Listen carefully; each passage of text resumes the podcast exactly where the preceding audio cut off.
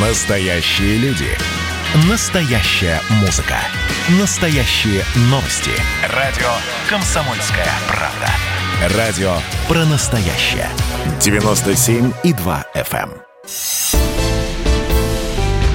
«Экономика» с Михаилом Делякиным. Здравствуйте, дорогие друзья. Да-да, вы не ошиблись, это действительно экономика, это действительно со мной, с Михаилом Делягином. В неурочный час, в неурочное время, потому что когда я поздравлял вас в понедельник с наступающим днем радио, оказывается, я сделал это настолько сердечно, настолько радостно, что произвел глубочайшее впечатление на редакцию радио «Комсомольская правда», такое глубокое, что люди пригласили меня еще раз, чтобы я еще раз поздравил вас, ну и на самом деле и их тоже, с Днем радио. Дорогие друзья, поздравляю с нашим общим праздником, с прекрасным днем великолепного средства массовой информации, которое для многих из нас, ну, стало, в том числе слушателей, стало самостоятельной средой жизни. И я думаю, что это хорошо. У нас впереди надвигаются праздники, а, но поскольку я работаю всю эту неделю, так получилось, у меня будет достаточно сегодня прозаический эфир, я не буду растекаться предпраздничными поздравлениями, радостями и всем остальным. Я просто очень доволен, что в этот прекрасный день я имею возможность еще раз пообщаться с вами. Для меня это огромное удовольствие. Но, естественно, я воспользуюсь этим как экономист в корыстных целях. Я продолжаю проводить голосование за пакт нормальности, то есть за э, набор требований, которые, на мой взгляд, объединяют все российское общество, э, так сказать, по отношению к российской власти. То есть то, что должна сделать российская власть, должно сделать российское государство, но категорически не делает. И сегодня я предлагаю вам проголосовать по поводу налоговой революции. Глубоких кардинальных изменений в налогах на экономику. Ну, прогрессивный Прогрессивную шкалу обложения доходов и имущества физлиц мы с вами уже все поддержали, мы уже обсудили. Но вот среди налогов, которые действуют сегодня, просто в глаза бросаются совершенно безумные вещи. Ну, скажем, в 2018 году у нас не, нам не только э, украли 5 лет жизни под видом пенсионной реформы и соответствующие деньги, бешеные на самом деле, более 800 тысяч рублей на человека, даже более 860 тысяч рублей на человека в среднем. На самом деле а, ввели еще так называемый налоговый маневр. если вы в последние три года слышите стенания от своих близких, от далеких, или сами издаете эти стенания по поводу совершенно безумных и нелепых цен на бензин, то вот налоговый маневр – это ровно про это. Налоговый маневр – это мера, которую МВФ предлагала с середины 90-х годов и с середины 90-х годов даже самые конченые российские либералы а, руками, ногами, всеми средствами отбрыкивались от этой безумной меры. Но в 2018 году эта мера была реализована. А, в чем ее суть? А, налоговый маневр заключается в том, что происходит одновременно сильное снижение, вплоть до полного освобождения от вывозных пошлин экспорта сырой нефти – и опережающее повышение обложения этой же самой нефти на этапе добычи и на этапе переработки в бензин. То есть это идет предельное упрощение и облегчение и повышение рентабельности экспорта сырья. И, по сути дела, налоговыми мерами всячески подавляется переработка этого сырья. То есть под разговоры о модернизации, о развитии, каких-то там прорывах – у нас реально нефтеперерабатывающая, вся нефтяная переработка, одна из отраслей, которая должна быть одной из самых рентабельных, у нас она искусственно при помощи налоговых мер сделана убыточной. Так что сейчас государство датирует, субсидирует нефтеперерабатывающие заводы, что в советской нерыночной экономике это невозможно было вообразить, а вот сейчас эти люди построили такой восхитительный рынок, что вынуждены датировать НПЗ. Это называется обратный акциз, элегантная формула более двух третей цены бензина сегодня – это налоговая нагрузка. Потому что, насколько я могу судить либералов, которые... Э, насколько я могу воспроизвести ход мысли либералов, которые нами управляют, нефть – это ценный ресурс, ценное сырье. И оно не должно доставаться всяким там диким русским и россиянам. Оно должно в сыром виде экспортироваться в цивилизованные страны, которые будут его перерабатывать. И если этим, так сказать, одиче, так сказать, туземцам понадобится бензин, то через некоторое время нам придется его покупать. Потому что нефтепереработка реально подавляется государством, подавляется налоговой системой. Не может нормально развиваться отрасль, которая субсидируется. Понимаете, так не бывает. Вот налоговый маневр необходимо отменить к чертовой матери. Это первое, что необходимо сделать. Второе, необходимо снизить НДС как минимум вдвое. НДС может быть, в перспективу нужно отменить, заменить налогом с продаж, потому что НДС, налог на добавленную стоимость, подавляет все сложные производства. И чем сложнее производство, тем сильнее его подавляет НДС. То есть это налог, придуманный для, сдерживания технического прогресса. В Европе он не, не очень сдерживает технический прогресс в силу, так сказать, достаточно тонкости, тонкой настройки государства, достаточной развитости государственных институтов. Что, так сказать, про нас сказать сложно. Но отмена НДС, замена его другим налогом – это очень большое изменение. Э, на первом этапе необходимо снизить НДС в два раза до 10%. Почему? НДС – самый криминальный налог. У нас сложился колоссальный объем криминального бизнеса, связанный с уклонением от НДС. Цифровизация с этим борется, но, так сказать, система и, и криминальная система тоже продолжает работать. В результате этого, с одной стороны, мы имеем абсурдное ужесточение налогового давления на честных субъектов рынка, блокирование деятельности, когда вполне вам могут сказать, а вы знаете, ваш клиент, с которым вы 10 лет работаете, имеет признаки фирмы однодневки, поэтому вы попали. Да? Это не шутка, это реальность. И не только сегодняшнего, но и многих предыдущих лет. А с другой стороны, все-таки бюджет не получает много денег. Если снизить НДС до 10%, почему до 10%? 10% это себестоимость криминальных операций по уклонению от него. Это сделает нерентабельным вообще деятельность по уклонению от НДС. Потому что это дело сложное, это дело затратное, я уж не буду вас посвящать в детали. И действительно э, требуется интеллект и организационные усилия, и административные усилия. То есть это сложные схемы, э, которые имеют высокую себестоимость. Если снизить уровень НДС до уровня себестоимости, криминальная деятельность в этой сфере станет бессмысленной, в принципе. Когда правительство предл... Примакова предложило это Ельцину, а, либералы легли костьми, чтобы этого не допустить. И не допустили, потому что либералы, организованная преступность, с моей точки зрения, это две стороны одной червивой монеты, одной черной монеты, извините. Вот. Но сейчас у нас вроде бы говорят, что либералы управляют только социально-экономическим блоком, а политикой вроде бы якобы либералы у нас уже якобы не управляют, у нас там какие-то патриоты есть. Так, может быть, сделать нормальную вещь? Заодно стимулировать деловую активность при помощи снижения налогообложения на добросовестную часть бизнеса.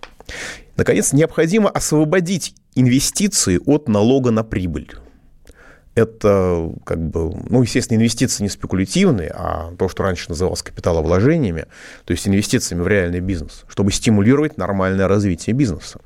И, наконец, необходимо освободить от всех налогов производительный малый и микробизнес. Да, там налоги в том числе маленькие, но зачем возиться, когда их можно просто отменить? Они не играют принципиальной роли. Вот если я занимаюсь финансовыми спекуляциями, консультациями, там еще чем-то, пожалуйста, я должен платить, конечно. Но если я, как в одном фильме советском, гайдаевской комедии говорилось, я торгую на рынке клубнику, берегись автомобиля, клубнику, выращенную своими собственными руками, какая вообще налогообложение? Зачем? К чему? Вот такие бизнесмены должны быть освобождены полностью от всех налогов. А если учитывать мотивацию сегодняшнего государства, это будет подлинная налоговая революция. Я предлагаю вам проголосовать.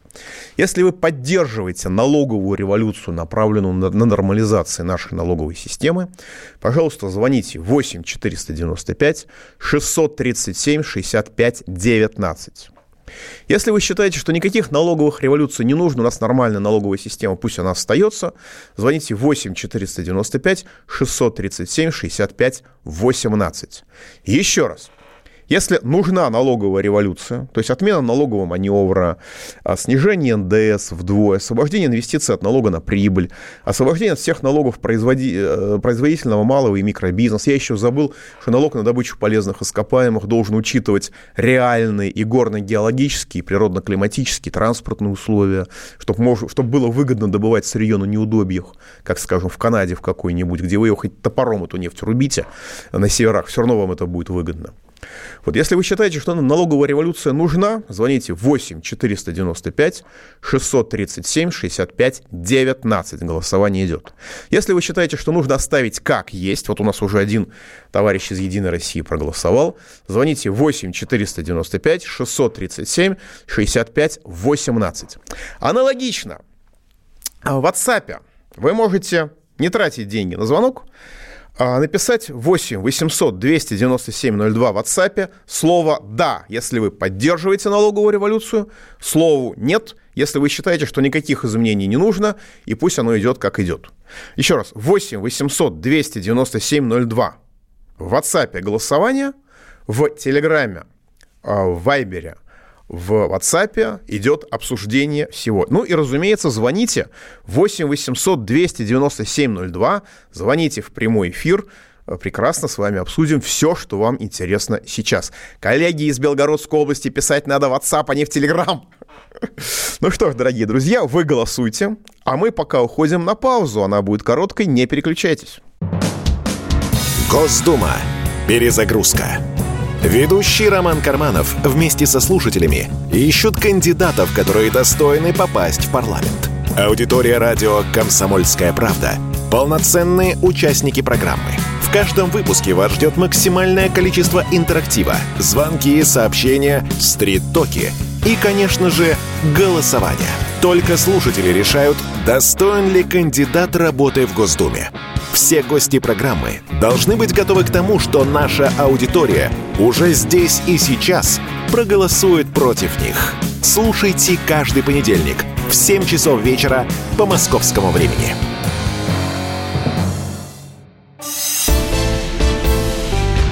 «Экономика» с Михаилом Делякиным – Итак, дорогие друзья, продолжаем. Надо сказать, что налоговые вопросы традиционно считаются сложными. И недаром никогда еще у нас в эфире, во всех голосованиях, не было такого огромного уровня поддержки а, политики партии «Единая Россия». Я даже немножко тревожусь, вдруг они действительно по-честному выиграют, выиграют выборы с таким уровнем поддержки, который вы демонстрируете. Но голосование продолжается. И, естественно, как только речь заходит о налогах, сразу возникает один вечный стандартный вопрос – а как же так? Вы снизите налоги, значит, не будет денег в бюджете, значит, деньги в доход, доходы упадут, мы останемся без социалки, мы останемся без пенсий, мы останемся без обороноспособности, ай-яй-яй, так же нельзя. Ну, во-первых, а, это касается сбалансированной экономики. Экономики разбалансированной, которая искусственно вымаривается денежным голодом, организуемым в том числе через абсурдно завышенное налоговое давление – а, это не касается.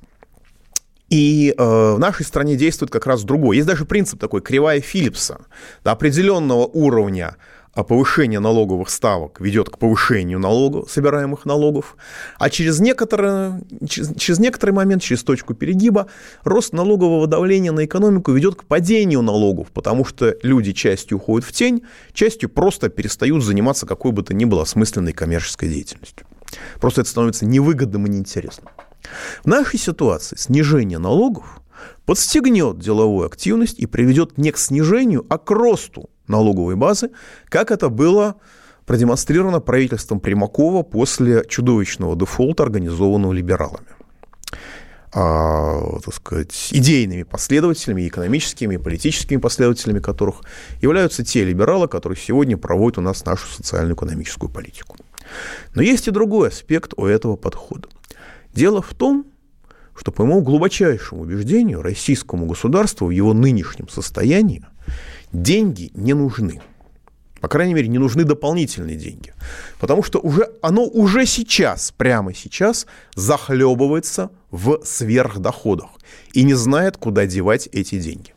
Вот сегодня несколько часов назад, буквально несколько часов назад, три часа назад, если быть точным, три часа девять минут, хорошо, Минфин опубликовал очередную справочку о результатах размещения средств Фонда национального благосостояния.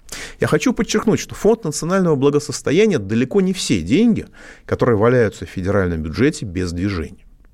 Еще порядка трех триллионов в бюджете, на счетах бюджета лежит помимо Фонда национального благосостояния. Просто представьте себе, 3 триллиона рублей. На эти деньги можно сделать в прямом смысле слова все, что угодно. Но на фонде национального благосостояния, помимо этих трех триллионов, по состоянию на 1 мая этого года находится более 13,8 триллионов рублей или 12% ВВП, который прогнозируется на этот год. В том числе 39,8 миллиардов долларов США, 34,7 миллиардов евро, 8,6 миллиардов фунтов стерлингов, э, более 600 миллиардов японских йен, 110 с половиной, даже больше миллиардов юа- китайских юаней. Это только на валютных счетах. Мы поговорим об этом более подробно. Сейчас давайте пока примем звоночек. Юлия из Екатеринбурга, в эфире. Добрый день. Здрасте. А, С праздником радио. Здрасте, вас тоже. Спасибо э, большое. Великой Победы. По поводу э, вашего, вашего мнения, я абсолютно согласна. Необходима нужна не налоговая революция, а налоговая реформа. Вот э, в стране массово закрываются нефтеперерабатывающие заводы. Например, в Тюмени закрылся Антипинский нефтеперерабатывающий завод также из-за нерентабельности. Его никто даже не выкупил, то есть активы просто валяются. Э, то есть это все полностью огромный практически город, да, стоит там, э, никто не работает, э, выброшены рабочие на улицу, и это большая проблема э, для регионов.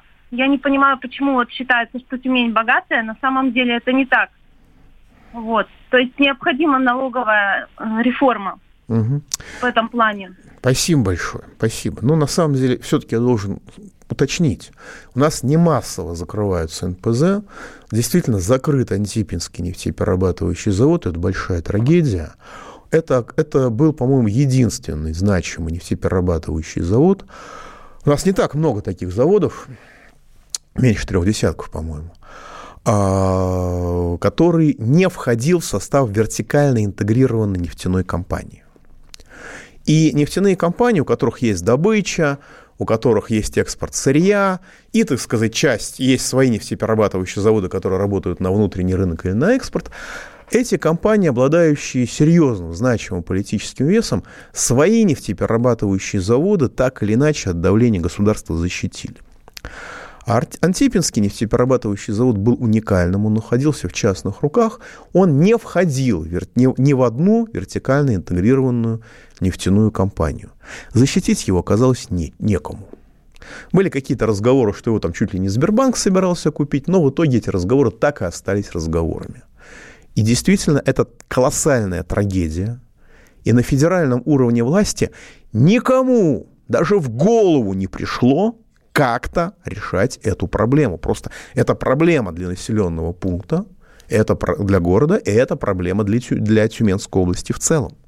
Одно дело, когда вы проводите безумную политику и как-то ее при помощи субсидирования НПЗ пытаетесь компенсировать, а совсем другое дело, когда вы убиваете крупное предприятие, и типа никто не виноват, так и должно быть, все в порядке. Мы тут просто всем правительством мимо проходили, мы вообще здесь ни при чем. Давайте еще звоночек примем. Анатолий из Новосибирска, в эфире. Здравствуйте. Здрасте. Вот вы посчитали там 3 триллиона рублей, которые не использованы, 14 почти триллионов, которые находятся в ФНБ. А учитывали денежные средства, которые поступили от «Газпрома» в виде дивидендов, Роснефти, которые поступили, Понятно. поступили тоже Да. Роснефтегаз. Что-то об этом умалчиваете. Как один раз, когда еще при, президенте Медведеве сказали об этом, но он даже правительство не знало, сколько там этих денег поступило, и чтобы их учесть в бюджете. И после этого, ну это я не знаю, сколько года, два назад, сколько лет прошло, и об этом вообще молчат. Можете что-нибудь сказать? Да, спасибо большое. Здесь никакой тайны нет. Дивиденды, которые выплачиваются, они публично оглашаются, потому что эти крупные корпорации имеют официальную отчетность, она доступна даже на их сайтах. Правда, с опозданием, но доступна. Они поступают в федеральный бюджет, они учитываются в доходной части федерального бюджета, скажем, Роснефть э, рекордные дивиденды выплачивает уже долгое время – и, э, собственно, с этим связаны ее рост, ее капитализация. И это не является секретом, это является одним из источников дохода. И это, кстати говоря, является одним из э, причин того, что у нас у федерального бюджета так все хорошо. Так что здесь тайны нет, были проблемы, потому что некоторые компании не, так сказать, пытались как-то, так сказать, э, вольно к этому обходиться, но эта проблема решена уже достаточно давно, и сейчас, в общем-то, все выплачивается. Возвращаясь к остаткам средств, которые валяются на счетах федерального бюджета. Стандартное возражение. Да, фонд национального благосостояния 13 триллионов, если, если быть более точно, 825 миллиардов рублей, да, это 12% ВВП, но значительная часть этих денег находится в неликвидной форме или в низколиквидной форме. Свободных денег, которые можно достать и потратить, там не так мало. И да, действительно, часть этих денег находится в низколиквидной форме. Скажем, в этих деньгах учтены 3 миллиарда долларов, не так много на самом деле, а в рублях менее четверти э, триллиона, которые, 3, 3 миллиарда долларов США, которые так сказать, да, давали в кредит Януковичу, который Янукович, естественно, не вернул. Но и, и так сказать, фашистские власти Украины тоже не вернули. Но эти деньги можно продать на рынке, какую-то часть этих облигаций, так сказать, какую-то часть за них заплатят. Так что да, это будет не 3 миллиарда долларов, но за миллиард долларов продать можно спокойно, а может и за полтора, если вдруг понадобятся деньги. Действительно, примерно 1 триллион рублей а чуть меньше 1 триллиона, вложено в привилегированные акции банков и в ценные бумаги различного рода инфраструктурных проектов но эти ценные бумаги инфраструктурных проектов и в целом ценные бумаги тоже можно использовать как залоговый ресурс, тоже можно продать, так что это тоже деньги, просто находящиеся в чуть-чуть другой форме. Более трех триллионов с третью, трех и третью триллиона рублей, если быть более точным, 3 триллиона 350 миллиардов рублей, это деньги, э, которые, ну, так сказать, в них оцениваются акции Сбербанка. Простите, а с какой стати, зачем правительство забирало эти акции у Банка России. Что это была за афера? До сих пор не, не проявлены полностью последствия. Отдайте их обратно Банку России, заберите эти 3 триллиона 350 миллиардов рублей и, пожалуйста, направьте их на что-нибудь полезное. И даже после всего, после всех вычетов, всех денег, которые не являются просто лежащими в кошельке, которые можно использовать прямо сейчас, даже после этого ликвидные активы Фонда национального благосостояния, то есть просто средства, которые просто лежат на банковских счетах, составили 8,7 триллиона рублей или почти 116,5 миллиардов долларов США. Это 7,5% годового ВВП.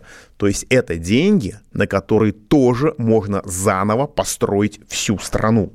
И когда в этой ситуации собираются налоги, да еще и абсурдно высокие, у меня возникает детский вопрос. А зачем? Пауза будет короткой. Подумайте в перерыве. Второй занимательный факт про Надану Фридрихсон. Она мастер репортажного жанра.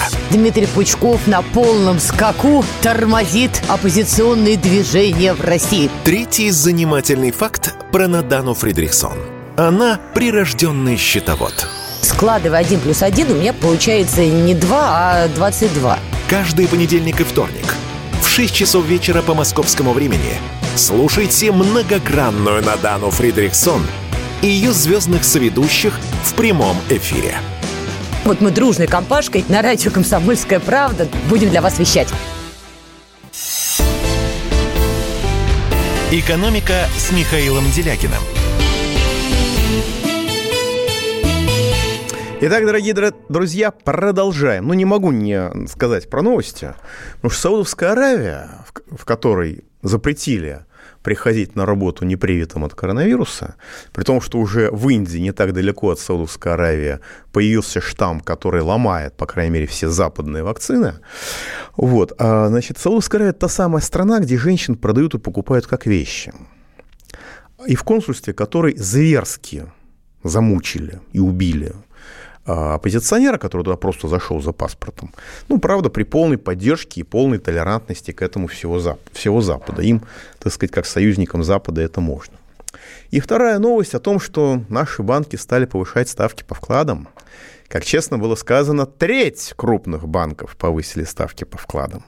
Но как-то все тактично умалчивают о том, какая часть банков повысила ставки по кредитам. А для граждан России – у которых нет денег, а, чтобы держать на депозитах, и которые вынуждены, чтобы прожить, брать кредиты, это более ощутимая проблема, это более реальное последствие повышения ставки Банка России. И, к сожалению, ставки по кредитам, в общем-то, те сообщения, которые я вижу, начали повышаться тоже. Возвращаясь к новостям. Да, прежде всего возвращаемся к нашему голосованию. Напоминаю, что голосование идет, и мы обсуждаем такое положение пакта нормальности, как налоговая революция. Ну, как бы Кому не нравится, может называть это реформой, хотя на русском языке реформа давно уже стала синонимом слова уничтожение, потому что все реформы у нас либеральные. Необходимо отменить налоговый маневр 2018 года, с моей точки зрения, убивающий нефтепереработку и дико завышающий внутреннюю цену на бензин. Надо снизить НДС до 10%. Необходимо освободить инвестиции от налога на прибыль, освободить от всех налогов производительный, малый и микробизнес.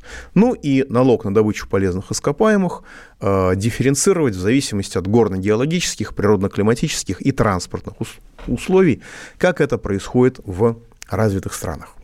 Кто согласен и считает, что налоговая революция России нужна, пожалуйста, звоните 8 495 637 65 19. Последние числа 19. Кто считает, что все должно остаться так, как есть, звоните 8 495 637 65 18. Последние числа 18. Еще раз. А, налоговая революция необходима и нужно ее делать. 8 495 637 65 19. Налоговая революция не нужна, пусть все будет как есть.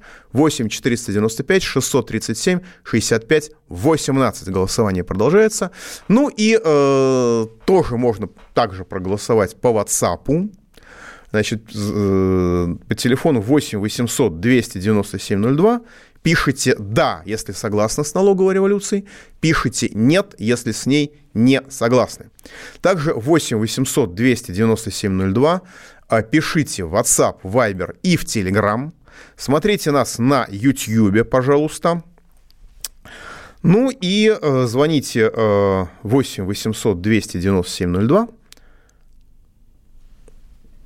в прямой эфир. Жду ваших звонков, а пока новости. Новости есть замечательные, новости есть очень хорошие. Дело в том, что Минфин отчитывается о многих хороших вещах, и в частности он отчитывается о добыче и производстве золота и серебра. Правда, отчитывается э, вот в начале мая только за первый квартал. И с золотом ситуация плохая, потому что производство золота за первый квартал у нас упало по сравнению с первым кварталом прошлого года. Было почти 61 тонна, стало чуть-чуть больше 58 тонн. При этом э, упали, упали все категории. Упала и добыча золота с 48 до 47 тонн, упала и добыча попутного золота с 4,3 до 3,8 тонн, упало и производство вторичного золота с 8,4 до 7,4 тонн. Этому есть простое, внятное объяснение. Оно очень грустное.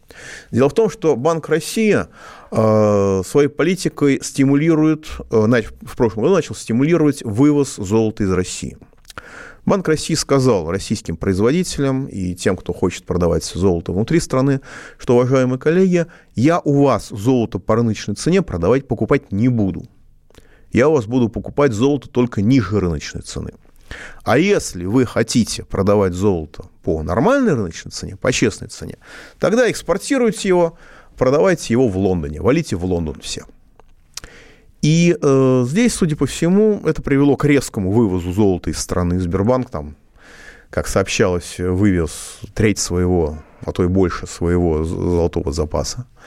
И это признак того, что э, как бы золото э, действительно становится очень ценным ресурсом, пусть даже его цена не вырастает, но э, действительно включился золотой пылесос, потому что западная элита, глобальные финансовые спекулянты хотят золота.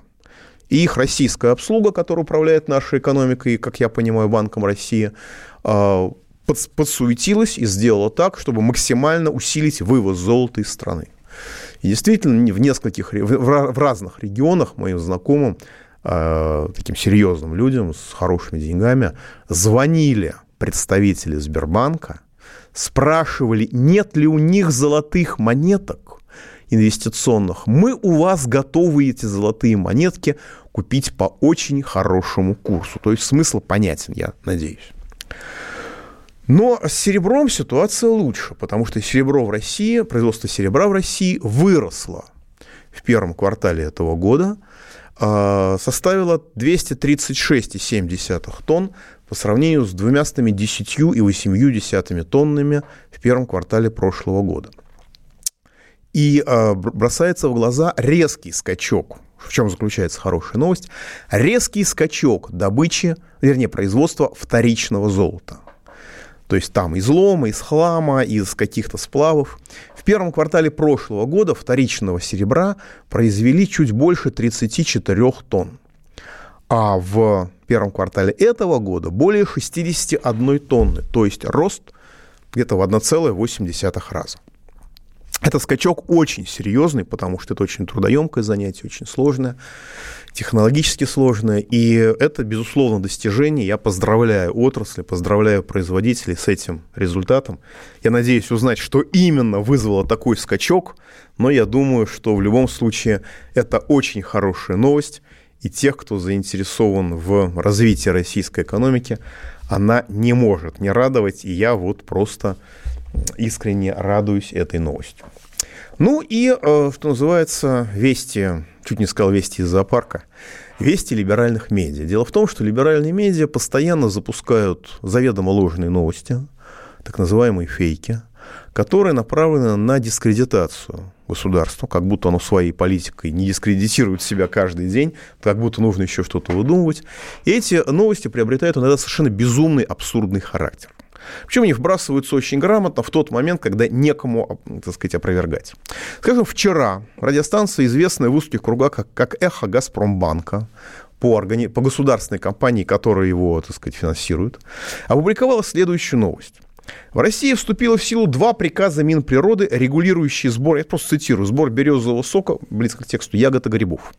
В документе указано требование к размерам грибов. Для сбора березового сока, в том числе для личного употребления, необходимо арендовать участок леса. Также арендовать участок придется при сборе грибов на продажу. В личных целях можно собирать грибы, ягоды, орехи без договора, но не причиняя вред природе. Да? То есть возникает ощущение от такой новости полного шока. То есть мне, чтобы сок березовый попить, теперь надо арендовать кусок леса. Да? Жуть, мордор, режим и прочие нехорошие мысли лезут в голову. Но если найти первоисточники, а мне прислали это люди, а, наши с вами, слуш... наши с вами слушатели, они прислали первоисточники. Обнаружили два приказа, один из которых, скажем, про березовый сок, вопреки прямому сообщению «Эхо Москвы», еще не вступил в законную силу. Это во-первых. При этом в обоих приказах черным по белому написано, что вводимые ими правила регулируют отношения, возникающие при заготовке и сборе природных ресурсов, ну, не древесных лесных ресурсов, за исключением заготовки и сбора этих видов ресурсов гражданами для собственных нужд. То есть либеральные медиа распространяет заведомо ложную информацию. Ну, поверить, что там работают люди одичалые настолько, что они не умеют читать, я не могу. Да? То есть они наверняка читали эти приказы, наверняка они читали, что один из этих приказов не пришел, не вступил в силу. Вот. И э, из новости на этой замечательной либеральной радиостанции возникает ощущение, что да, уже, не, уже запрещено все. А на самом деле собирать грибы, ягоды, совы для личного пользования, ну и если кому-то нужно поторговать в разумных пределах, никто не докажет, что это не для личного пользования собрал, можно и дальше совершенно спокойно, лес для этого арендовать не надо.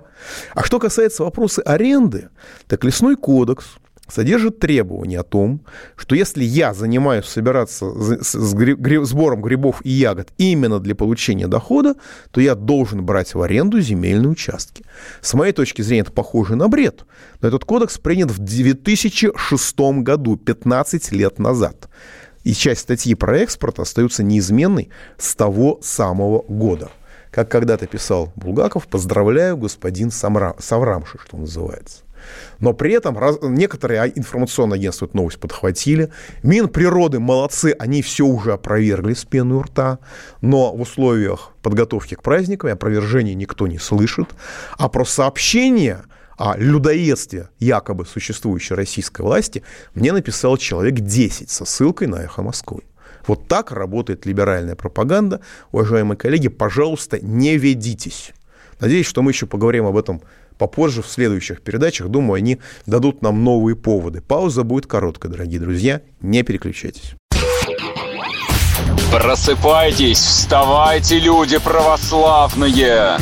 В эфире радио «Комсомольская правда». Я Сергей Мордан. Прогноз на 21 год вас не порадовал, я надеюсь. Конвойные в белых тулупах, лающие овчарки, прожектора шарят по белой пустыне.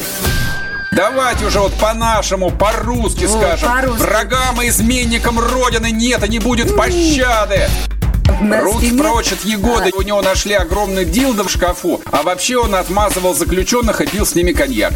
Каждое утро в 8 часов по Москве публицист Сергей Мардан заряжает адреналином на весь день. Мне кажется, это прекрасно. «Экономика» с Михаилом Делякиным. Итак, дорогие друзья, давайте примем звоночки. Борис из Санкт-Петербурга. Значит, э, реформы нужны для повышения благосостояния страны.